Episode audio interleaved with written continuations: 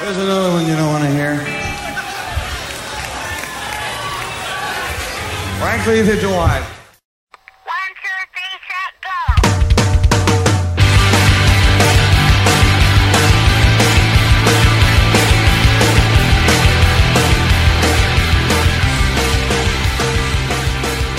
Right now on the Power Chord Hour, I'm absolutely honored and very excited for this one. We're talking to Ramones drummer Richie Ramone. And Richie was the Ramones drummer from 1983 to 1987, playing on Too Tough to Die, Animal Boy, and Halfway to Sanity. And to celebrate the 35th anniversary of Animal Boy, we're going to talk about the writing and recording of that classic record, as well as what Richie is currently up to. So we got a lot to get into. Richie, how are you? I'm doing great. That was a nice intro. Thank you.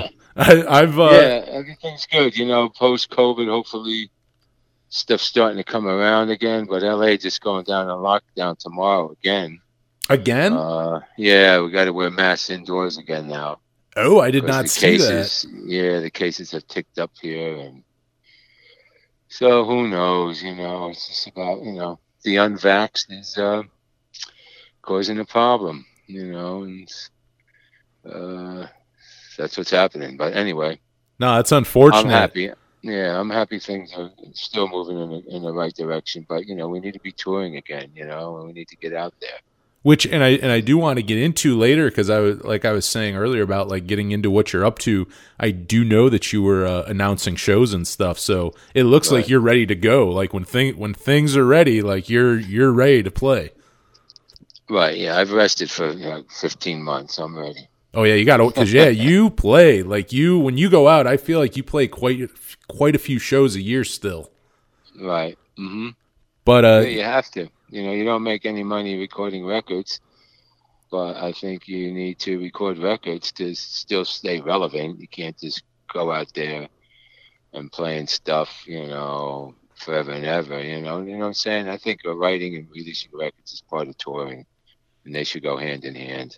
No, I agree with that. I mean, you know, after a while, like we're talking about, like Animal Boy, like when we get into that, it's like great record, but I can see where 35 years later you want to throw a couple other songs in the set. You don't want to be playing the same song over and over again, you know. Mm-hmm. So new stuff is not a bad thing at all. Mm-hmm. But from the creative side too. Yeah, it's good to keep that going. I still play the same songs I played for 50 years, but you know. The creative side helps, you know, so. But getting into it, you know, with Animal Boy, like I said, 35 years.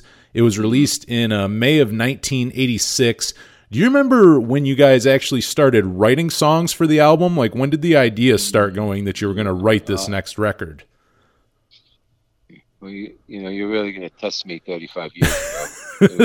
And it's okay if it's not, like, precise. But we never wrote as a band together ever, so I think we just, you know, it was time to do another record, and I went to my corner, Joey went to his corner, John went to his corner, I guess. I don't know if he wrote anything or ever, you know, I think maybe did something with Dee Dee, and Dee Dee went to his corner. We'd record our stuff on cassettes, bring them to the manager's office. We all sit down, listen, and pick the songs. That's the way it went. Now, for you, like, I mean, because I know you guys toured so much. Did you write on the road much, or did you write when you were at home? Home. I tried to write on the road. I think on the road I gained the experience, or I stumbled across something that would be a fun song to write. But I don't have the capacity to sit there and write. First of all, I'm in a different city every night, you know. And when you see a bed, you just glue yourself to it because you're traveling so much and you're tired. So I don't. But the things I see are the kind of stuff I write about, you know. So you go get the influence on the road, and then you go home and write about it, you know, all that stuff. Mm-hmm. That makes sense because you were. I mean, I can't imagine touring the amount you guys toured. And to kind of write as well after playing all those shows. I mean, it doesn't seem like you got a whole lot of breaks. No, you don't. And then you know, and it's a shame you don't get to see much of the cities. I've been all over the world.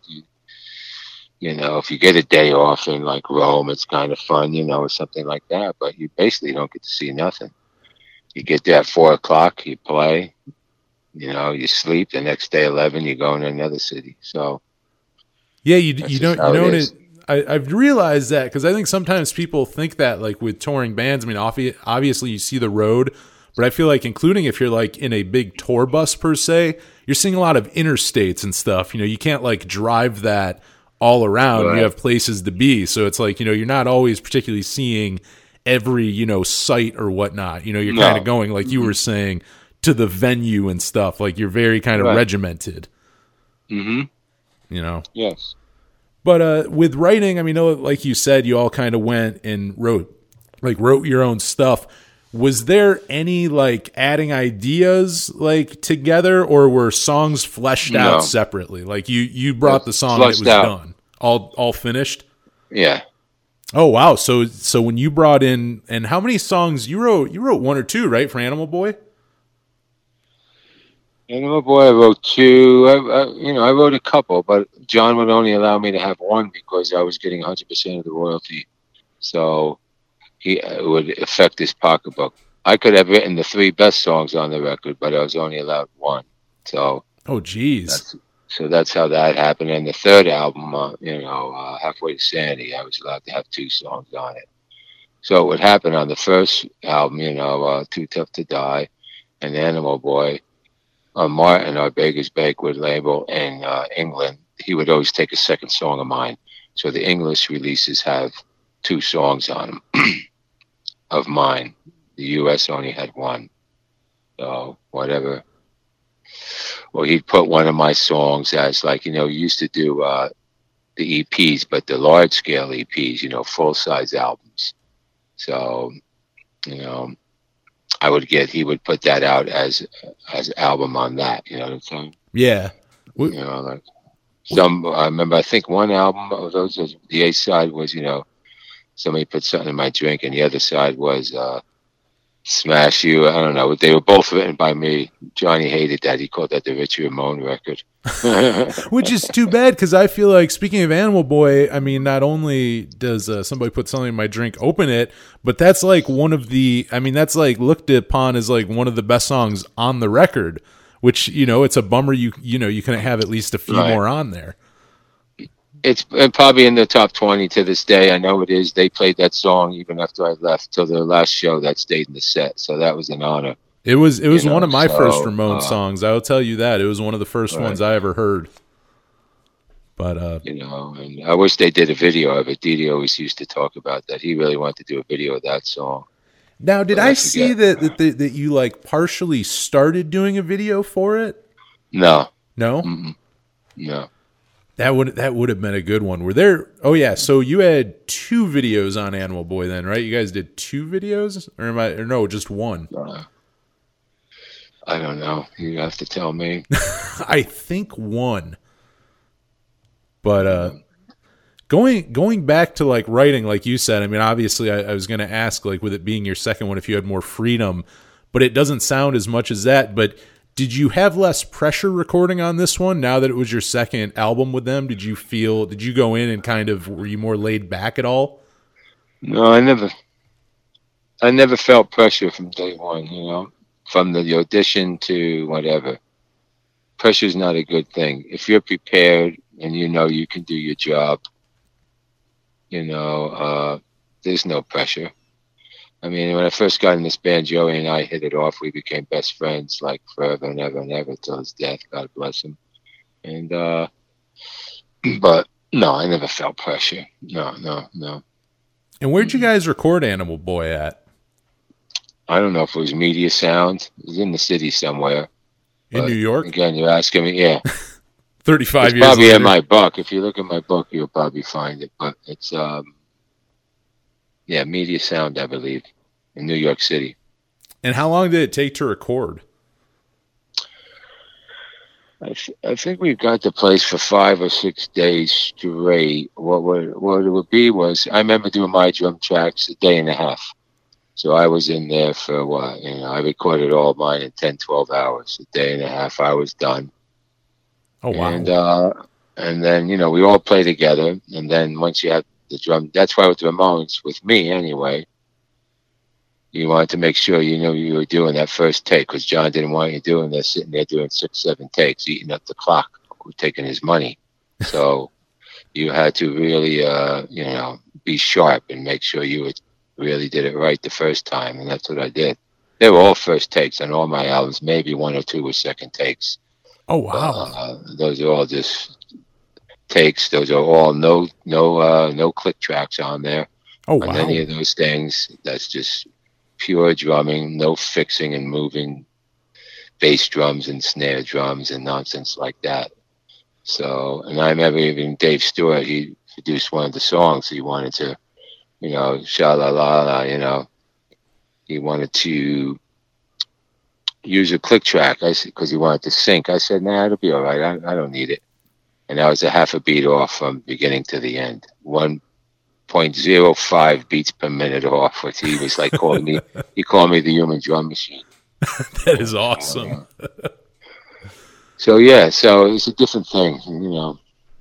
It definitely doesn't sound like you were like writing in the studio band then. Like you went in with your songs written. Like there wasn't tooling around in the studio then.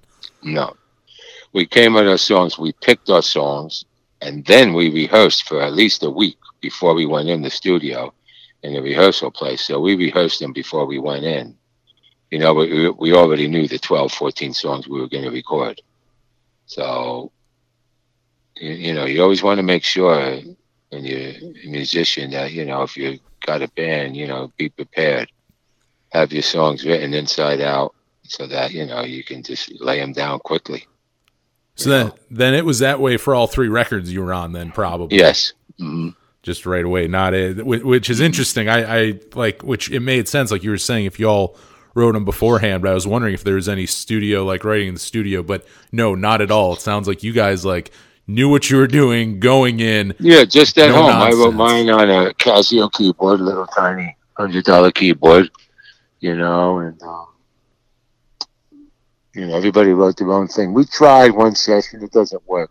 To have a songwriting partner, someone that clicks with you and moves with you in the same direction instead of pulling other ways, they're hard to find. Ronnie Ardito from The Shirts, which was a big band around the CBGB days, he was probably one of the most, you know, that I ever got along with as far as songwriting. You know, we wrote a song for Fred Snowden for the B-52s called The Orbit.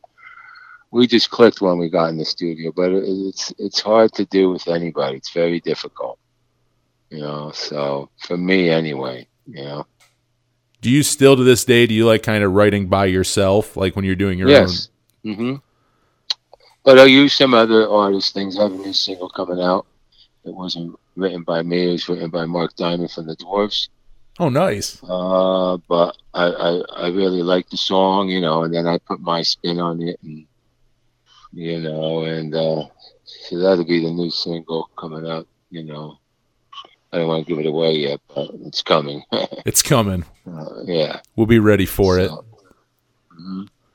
But on Animal Boy, I mean, did you just use one drum set for the whole recording? Yes. Same setup for the whole thing? Yeah. Mm-hmm. Like I said, he locked it out, so I did it in a day and a half. I went in at 10 o'clock or noon, probably went to 9 o'clock at night, and then the next day went for 2 or 3 more hours. I was done. I left it. Got out of there. Gone. Now, were you used to like had you recorded prior to the Ramones? Had you ever had you ever recorded in that kind of like situation like that? Yes. Okay, so you were used to being under pressure. Yeah, it's not pressure. It's just knowing what you're doing. Oh yeah, that's right. You know, not being a session drummer. You know, a session drummer is different than a live drummer. You need to hit, you know, all the drums at the same volume. You need to find the sweet spot on the stick to get the proper rim shot time after time. You know, it's a fine line. You know, there's plenty of cats who could play live smashing around, but they can't cut it in the studio. You know, no, that's very true. To get the tone on the toms, you got to hit it in the same spot. You got to, you know, finesse the cymbals so you don't over smash them so they, you know, bleed too much. There's a lot to learn. So session drumming's different, but I've done it, you know. Shit, I was playing drums since I was 7 years old, so I kind of knew what's going on. You think doing all that session drumming is why you like got so precise? Like you said, like you don't need a click track. Like, you think is that just from years of just because you're right? You play so much. I'm sure you play so many different styles too, because you're playing whatever comes your way. I take it. Right. I mean, yeah, I studied. You know, I read music. I studied for years drumming. You know, I was in marching bands and carried snare drums and carried timpanis and did all kinds of things, you know, but, you can only get so much out of a book, but you gotta have something special inside that you're born with to put you in the, you know, to get you in there in the caliber of, you know, drummer. You know, there's drummers and there's people who play drums. You know, it's a different thing. I like that. Oh, you know, to get to that spot, there's something special that, you know, that's there, you know. But it's my mother always told me, she said, I never had to tell you to practice. I mean, I had a teacher who taught me, you know, everything you do in drumming, you do it slow, perfectly in meter. Then the next day, maybe you can go a hair faster. Then the next day, a hair faster. But everything has to be clean. You got to play it clean. And if you can't play it clean at that tempo, let's back it down till we get it clean. And it's amazing. If you learn it that way, you'll get fast and clean, you know, and that helps with tempo, working with metronomes. So. That's cool. I guess I didn't realize, like, your history that far back. I mean, that makes sense. Like, again, well, why you didn't read my book? I have not yet. It I know it, and I really need to. It came out 2 years ago. Yeah, I think so. Year and a half. I'm asking those year questions again. But one of the, you know, like we were talking about a minute ago, one of the most fan favorite songs, one of the best Ramone songs, I would say, Somebody Put Something in My Drink, which you wrote. It kicks off Animal Boy. I mean, do you remember writing that song at all? Do you remember how long it took? That's a good question. I don't know how long it took. The lyrics always take longer, but I don't know. But I remember writing it on a Casio keyboard, you know, a little tiny $50 Casio keyboard in an apartment plugged in somewhere, and just playing that, you know? Yeah. I mean, and so I don't know how long it took. The whole story behind that, though, you know, was I told Dee Dee the story, and Dee Dee was the one who said, you should write that song. And that's why I wrote it. So, you know, I could thank Dee Dee for it, you know? That's awesome. But I don't know how long it takes to write it, you know? Back then, now I have, like, you know, blown nice studio and, you know, my yard where I write, but it takes longer because there's more equipment and more involved equipment, you know, but there was just a little Casio and a mic, and you did it on those little 4-track cassette, those Fostec things that you were able to get 4 tracks out of a cassette player. And that's how I did it, you know, so. Do you still have any of those? Yeah. You still have the demos of those? I have demos. I have tons from when Dee Dee and I worked together, doing all this rap stuff. Oh, nice. So, yeah, I have tons of things. I have tons of reel-to-reels, but really can't do nothing with it because it's all tied up and legal. So that's cool you keep it, though. I was wondering that, like, if you know, some people keep that stuff. You can't throw away your work. Oh, I agree. I mean, but then what do you do with it? It just sits in an effing box, you know? So, but it's hard to throw away.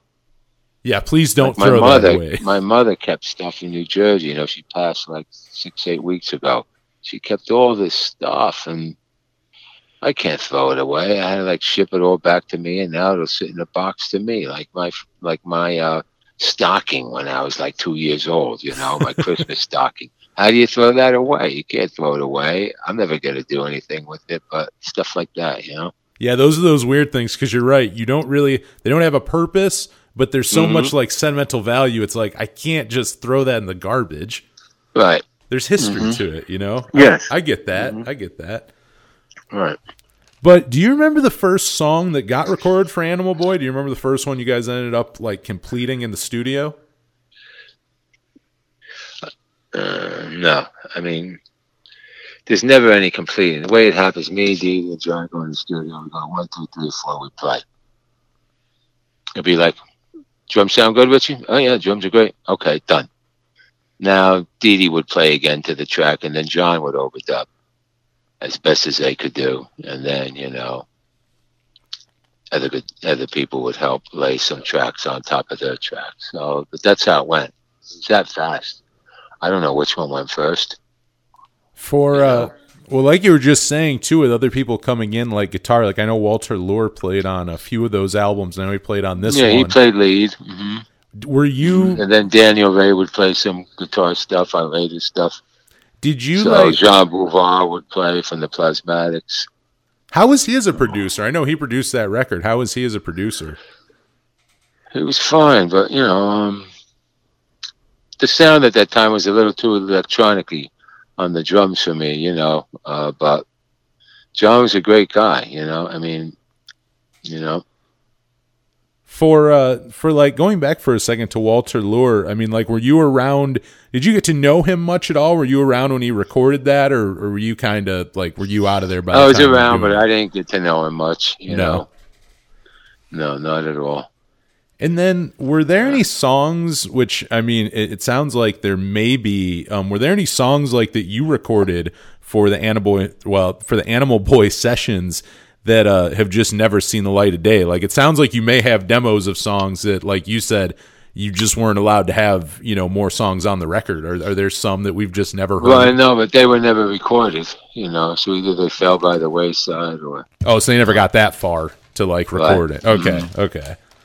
So then I also wanted to ask, I mean, getting more to a recent day, I know besides music, I think it's really cool. I see you've been working on films and doing some acting. I know you have some films coming out later this fall. How did you get into acting? I think that's awesome.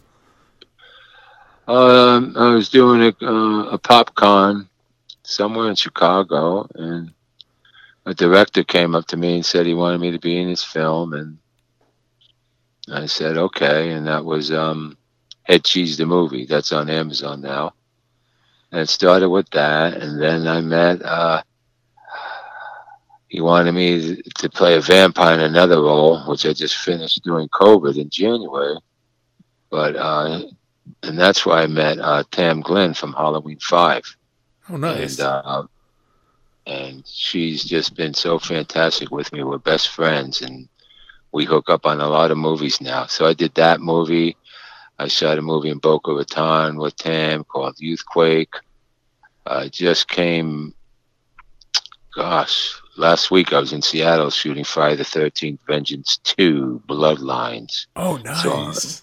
So I'm in cool scenes with Jason, you know, I mean, this is pretty intense. So the movie thing has been doing pretty good, and who knows, you know, people say I'm really good at it, so I'm enjoying it now, and it's giving me like a second, you know, I don't know, second chance at life, you know. It's just like, it's so rewarding, you know. I read more, and you have to study and learn stuff. It's new to me, you know. I've been in the music business for 100 years, which I love more than anything, but this is something new.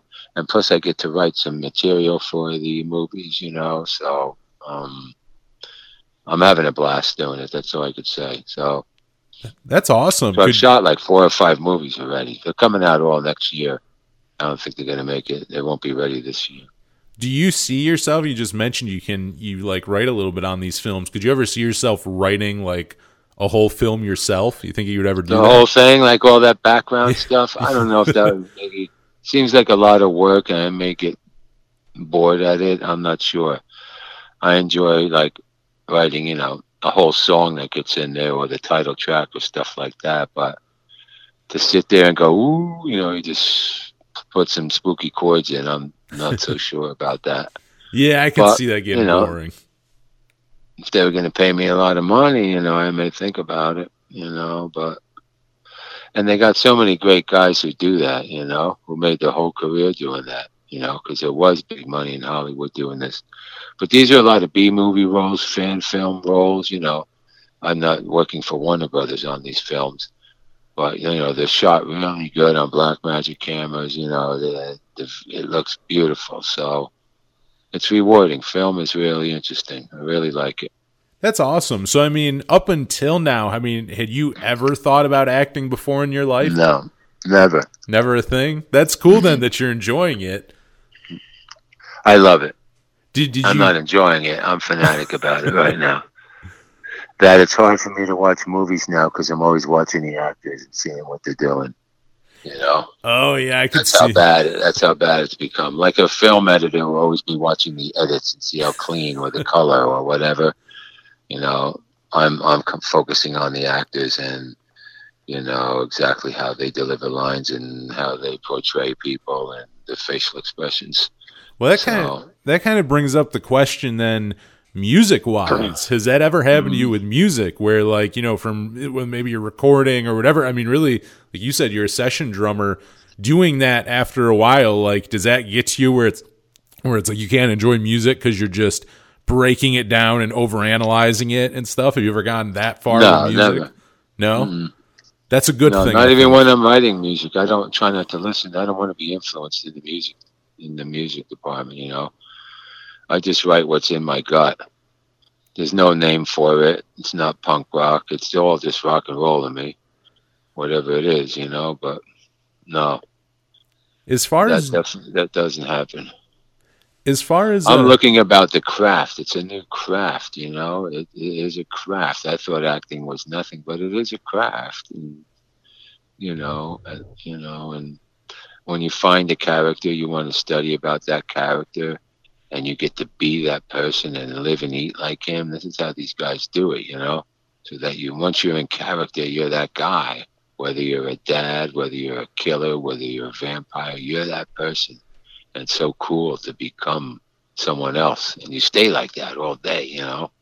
That does sound really neat. Is there anything that you think you could that you have applied from music that you could bring over, like that you've used for like acting? Like, is there anybody used anything you learned from music that you could bring over there? Oh, not really. Listen, you got to have the it factor. I have the it factor. You know, I can do stuff and people pay attention to me. It's just in me. You know what I'm saying? Yeah. I mean, it's just what's there, you know? So I don't think, you know, musically you bring anything over. It's totally different than music. It's a whole different monster. Yeah. Mm-hmm. No, that's cool. Actually, that's pretty cool then. So you really did jump into like a whole new territory then. Like, you know, there's a whole new territory.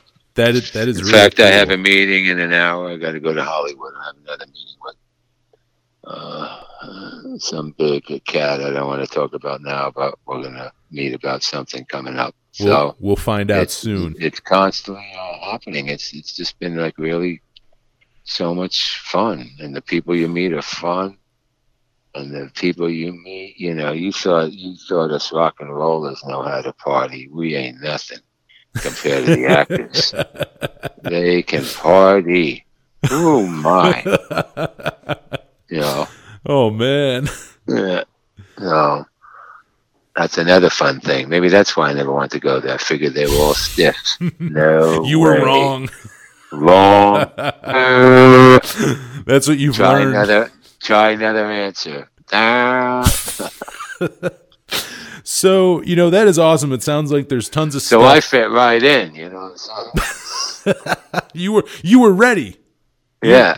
You were happy about the revelation. When you realized, you went, oh, okay, that's all good. That's okay. You know, I never had to yell once in all of these movies I made line, which I'm proud of. You know, if you forget a line, you just yell line, and they yell out your line before the scene.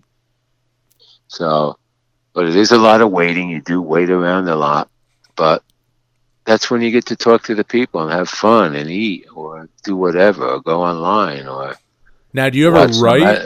You ever write music in that free time, or is it kind of like touring where it's like no? No, there's no. Like I told you need to become somebody else. Oh, that's true. You can never fall too far away from characters because you want to be that person. You want to stay there. You want to talk like this guy talks, you know? You want to be tough like this guy's tough. If you keep wishwashing back and forth, it's just so hard to turn it on and off, you know? That's a great, I never thought of that. That's a great. When you perform on stage, you're all pumped up, you go, you want to, you're the god up there, you're going to give it to him, you know what I'm saying? Yeah. That's what you do for an hour. You don't like go back and forth and go, oh, these two songs, I'm just going to like sit on a chair over here in the corner and sing them. And these, no, you just go. So you try to stay lit up like that. And a lot of times you're rehearsing lines with people. If you have parts that have 6, 7 people involved, you have to rehearse lines because that camera will run for a minute, and you want to get it all smooth between people. So that happens sometimes, So you keep busy then in between shots. Mm-hmm. Yeah. That's awesome. But there's a lot of waiting. That's why these stars have these trailers, They may go in there for hours. I imagine that's where they do so much. Not so much there. It's after. Oh, when okay, after. When they stop for the day, yeah. When it's over for the day, ba-boom. Ooh. No, we don't really party, Then that'd just be a sloppy mess, You got to be serious about your work. Same thing if you're a musician. Don't be all sloppy on stage. Nobody wants to see that. Your audience could be sloppy. But when it's over, then it's time to go, Then it's your time. Oh, man. No, that is awesome. And it does. I mean, it sounds like on the film front, I mean, you have really jumped into it. Like, there's tons to expect for you coming soon from that. As far as music, anything to... expect coming up from you musically? I do know you just announced a tour, which is hitting a few dates around us here, if you're listening to the Jamestown area. But I know the tour... It's all on richieramone.com. But, we start October 26th in New Haven, Connecticut. And we finish somewhere, I forget where the 11th is. But we're all around, Massachusetts, Rhode Island, New York, Pennsylvania.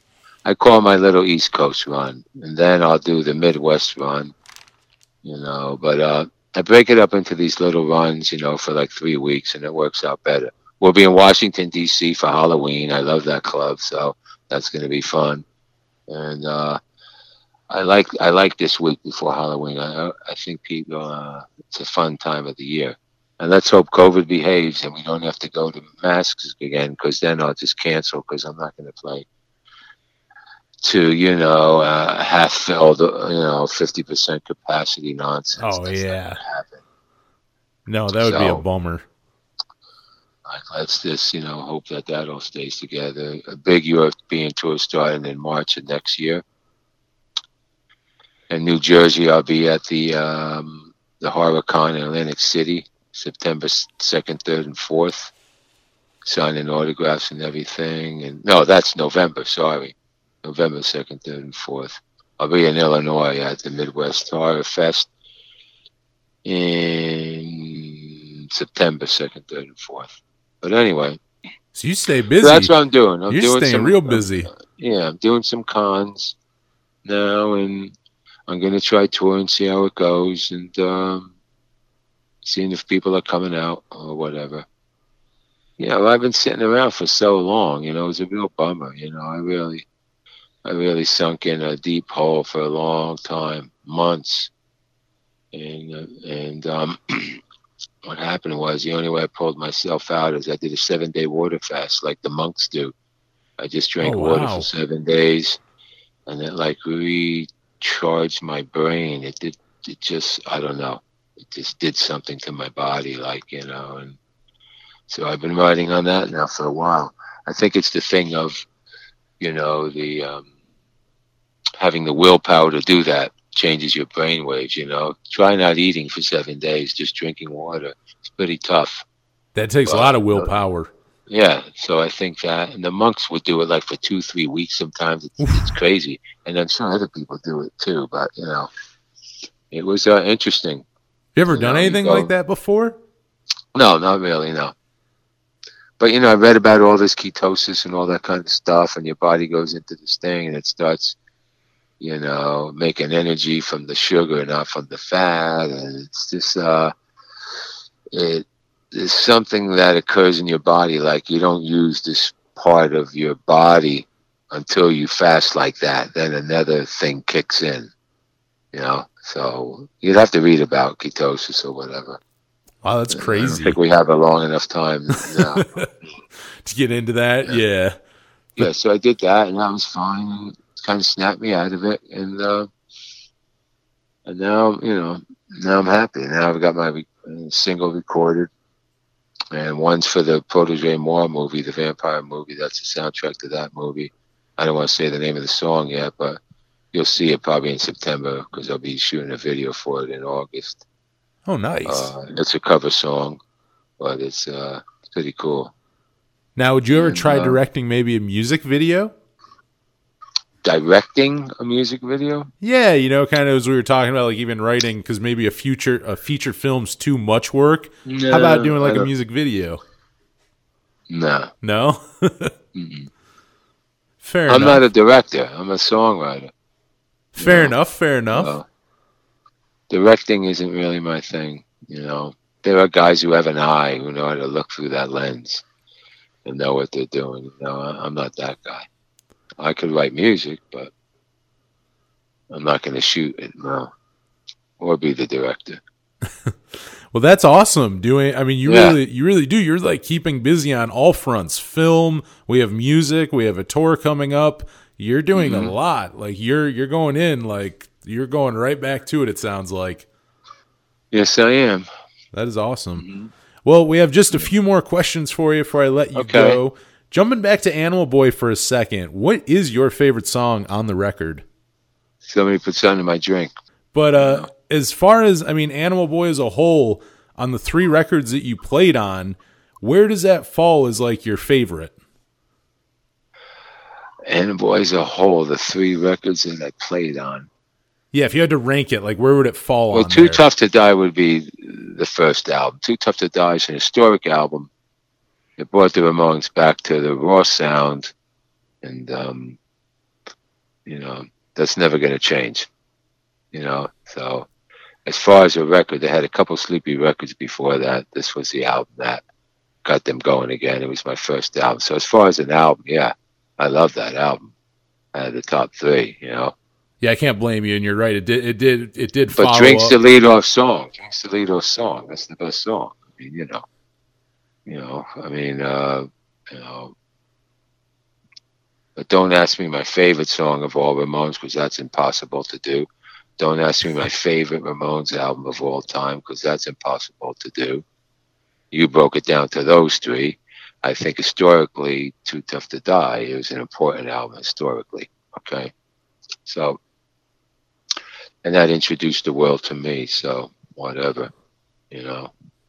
Nice. But you know, you have songs like Eat That Rat and stuff like that with Dee Dee. That's so much fun.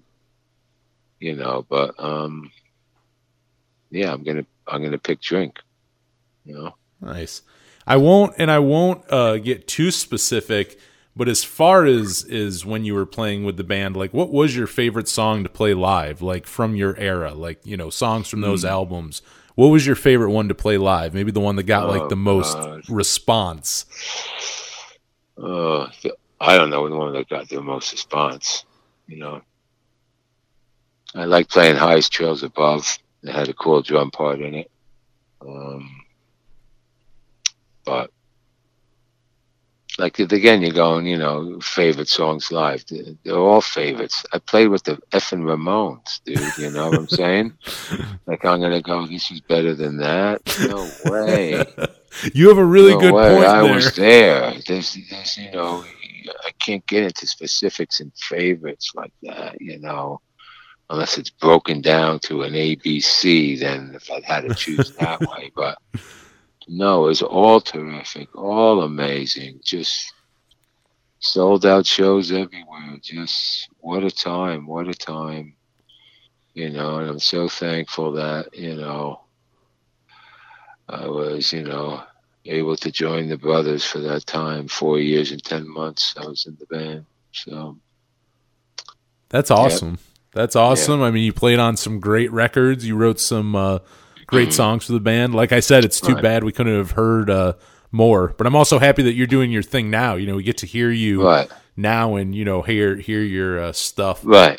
So as we're closing out here, I mean, yeah, if you want to tell people where can they find you online, where can they find, like you said, You have the book, you have the films, we got music coming up. Like, you know, where can people find you online? You know, the book, you know, that's sure, that's on Amazon. It's called I Know Better Now. It's on Amazon. It's a hardback. I think it's only like $16, $17, something ridiculous. But I like the book because a lot of people don't know about me, and that talks a lot about my childhood growing up, you know, and how I got into the band. It's a fun story, you know. Head Cheese, the movie it's called. That's on Amazon Prime or Amazon. Maybe you'll be able to find it on YouTube. And then, you know, next year, Protege Moir will be coming out, Youthquake, and this new one, Vengeance 2, Bloodlines, should be coming out. So a lot of these, if you look around, have some, you know, GoFundMe things they're always looking for, you know. And for a little bit of money, you can get some cool stuff out of these movies. So go around, check some of that stuff out. And you can find me on Facebook at Richie Ramone Official or the Richie Ramone or hashtag whatever, Instagram, I don't know. If you want to find me, you can find me. They'll find you. As long as you know it's really me. Make sure you know what I look like. There's a lot of imposters out there. Find the real Richie Ramone, and stay connected with you because, again, you have a lot of stuff coming up. I mean, and my website, richieramone.com, that'll show you everything. Oh, there you go. Yeah, that's probably the best place to go then. You can find it. Start, yeah. And then on there, you can go to the Instagram page and, you know, hit me up Instagram. I'll hit you back, you know, and I do all my stuff myself. So, you know, when I've had too much to drink, I go on Instagram and Facebook. When you're hanging out with the people in Hollywood, when you're all done. No, you know what I like? I love going on in the morning. Like when I first wake up, I look around before I make coffee. You know, it's a fun way to wake up, see what's going on. And then the news. And then I make the coffee, and then I start my day. Nice. Pretty simple life. Us rock and rollers lead.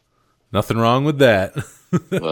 But that's awesome. I mean, you know, I'm very happy that, you know, I obviously wanted to talk about Animal Boy for its anniversary, but I'm happy that there's lots to talk about with what you're doing now. You know, it's good to see you being so active and doing things. So, you believe it? Still going. Still going strong. You know, still going strong. Just want to stay healthy, and I just think I still have a few things to give the world. That's all. And when I run out of things, I'll definitely stop.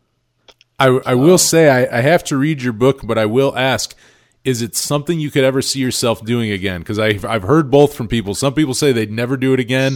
Other people really enjoy it. I do it again because I want to do more about after the Ramones. It gets into maybe a paragraph or two after the Ramones. But you have a lot to talk about. I have a lot to talk about. You know, that book probably goes to, like, you know, whatever, 1990. So there's a lot more to talk about. But yeah, I would do it again. It is a lot of work.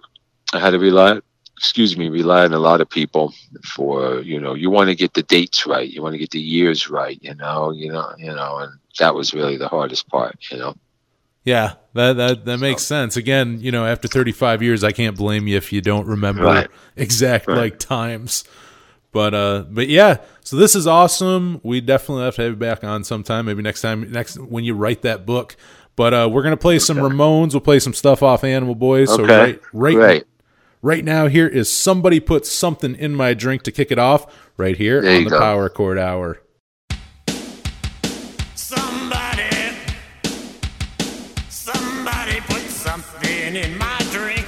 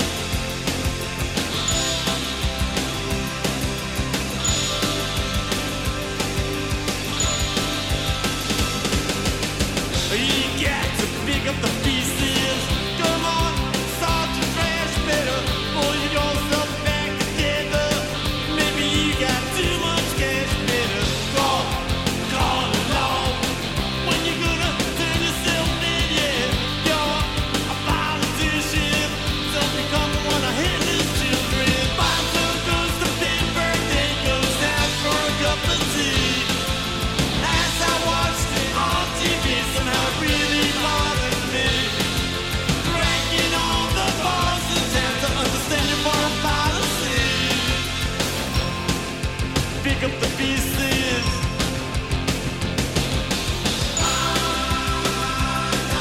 My brain is hanging upside down. I need something to slow me down. Ooh yeah, my brain is hanging upside down. And I need something to slow me down.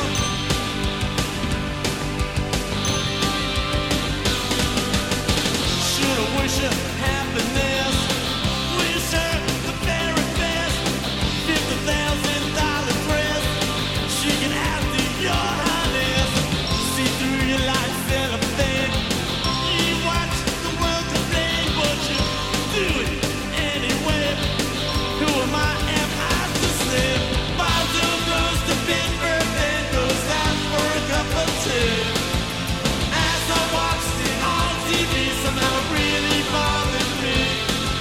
Drinking all the Boston's and the understanding foreign policy. Pick up the pieces.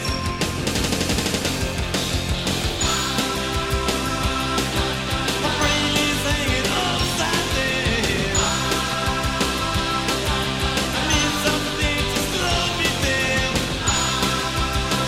Ooh yeah, my brain is hanging upside down. And I need something to slow me down.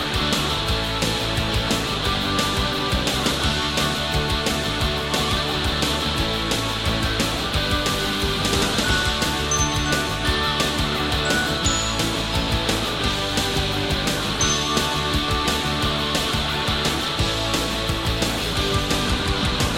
one thing that makes me sick is when someone tries to hide behind politics. I wish that time would go by fast. Somehow they managed to make it last. Ooh yeah, my brain is hanging upside down. I need something to slow me down.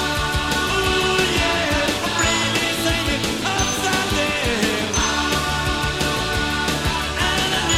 down. And I need something to slow me down. Ooh yeah, my brain is hanging upside down. And I need something to slow me down. My brain is hanging upside down.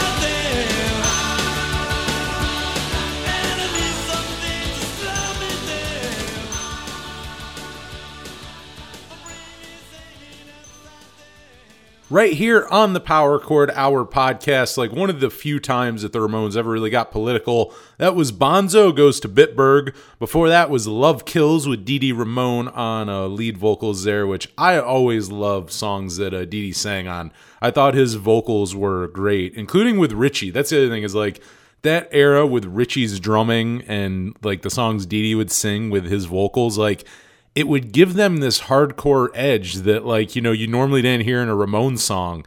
And I always loved it, and that's one of those ones. And opening up that block of music, written by Richie Ramone, and a very, very good song. One of the very best on the record, his favorite on the record, and I definitely agree there. That was Somebody Put Something in My Drink right here on the Power Chord Hour podcast.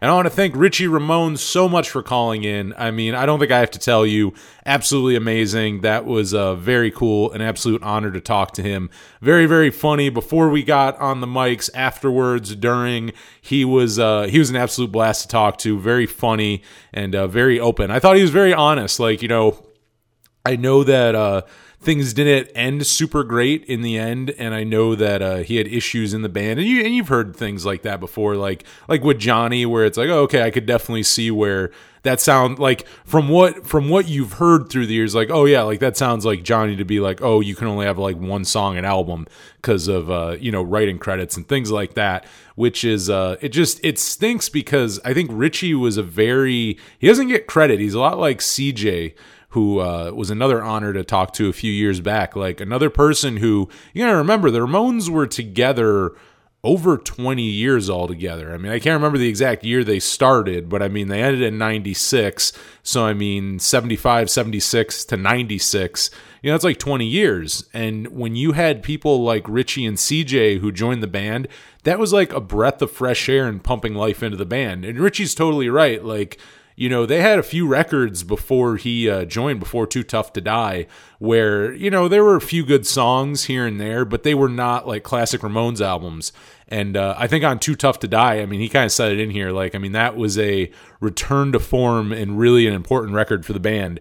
So, you know, very cool. Like, I think he really did help breathe like fresh air and life into that band, as well as CJ, you know, a few years later. So very cool to talk to him. That was absolutely awesome. And Animal Boy is a very good record too. I feel like, again, like, I hate to keep saying the same thing, but like a lot of those later era Ramones records definitely don't get the credit they deserve. Like, you know, they're one of those bands who I think just had such a strong, like in the beginning, they had such a strong run for like the first like 4 or 5 records.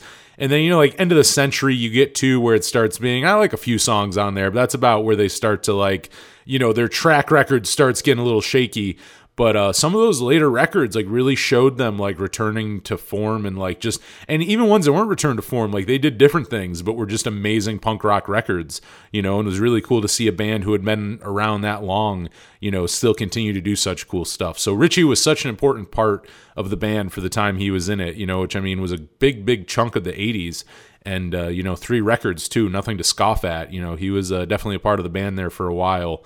And some really good, there's some great live performances out there. I think one of my favorite Ramones, like, live songs, I forget, I think it's on a TV show. It might be like Old Grey Whistle Test, but with Richie on it for when Too Tough to Die came out, they're doing Warthog, which, you know, like I said a minute ago, how much I love songs that Dee Dee sing on. You know, that's a song that Dee Dee sings on.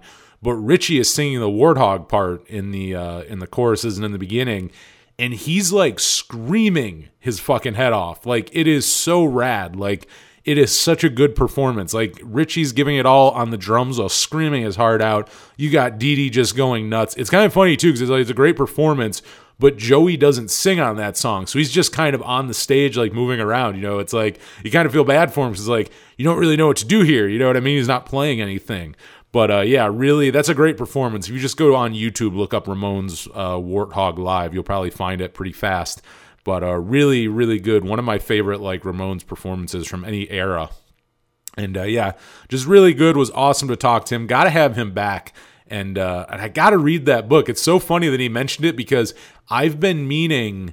And I didn't want to be like, oh, I've been meaning to read your book, because it's like, I'm sure 100 people have said that. But it's like, I truly have been meaning to read his book for quite a while. So, you know, again, I'll plug that. You should go check out I Know Better Now, which I think would be really, really interesting. There's a lot of stuff. I mean, I learned things on here just from talking to him that I didn't know. And it sounds like there's a lot more to learn there in that book. So I know that came out a few years ago. And I've definitely meant to go check it out. You should go check it out, and go check out all his other stuff. It's rad to see how busy he stays. You know, he's doing tons of film. I know he does the conventions with something like CJ Ramone. They go do those and do like the autograph sessions and different stuff at conventions. And I mean, as well as music. I mean, you know, I mean the biggest one is the music. You know, Richie tours still quite a bit. You know, that vigorous touring schedule of the Ramones hasn't left him, and it looks like he's ready to tour again. So tons of places. If you're listening in the Jamestown area, he's playing around here a few places. If you're listening elsewhere, he's playing all around in the country. And also, I believe he said, was it Europe? I can't remember now. I know he said he was they're also touring somewhere out of the country later on in the year. So very cool. And I'm sure 2022 will be a very packed year for him. You know, I'm sure he has a lot ready to go, and I know he teased new music and all that. So like he said, stay connected with him online so you know when all that stuff comes out. But yeah, just absolutely awesome. I throw that one up there with legends, you know, like people I've interviewed who I'm like, oh, that's a living legend, and Richie's one of them, you know. Last living, and the other thing too is on Animal Boy, he's the last living member, and really the last living member of his time in the Ramones. You know, everyone else, Johnny, Dee Dee, and Joey have all passed away. So I mean, as far as you know, any of those records that he played on, he's the last living one. So I mean, that's the other thing. Truly an honor to get to talk to him, you know, and hear that stuff firsthand from someone who was there, which, you know, sadly there's less and less of those, you know, so it was a definite honor. And yeah, so I've talked to him. And again, I mean, if you've ever missed it, CJ Ramone, I interviewed him back in 2017 when he put out his excellent solo record, American Beauty. Another Ramone who, you know, post Ramones is still like putting out some really rad music and still putting on great live shows. Another one you should go support. You know, both of them are, and they are, they're working class musicians. Like, they're Ramones, but they're working class. Like, they go play, you know, just like the Ramones were. Like, they play shows, like, you know, half of the year they're playing, you know, they're out playing, they're still recording music, they're still doing stuff, you know, like, they're still out there doing it. And yeah, definitely want to support them, because again, they're living legends. And, you know, there ain't many, all the original Ramones are gone, and but, you know, these guys are still legit Ramones.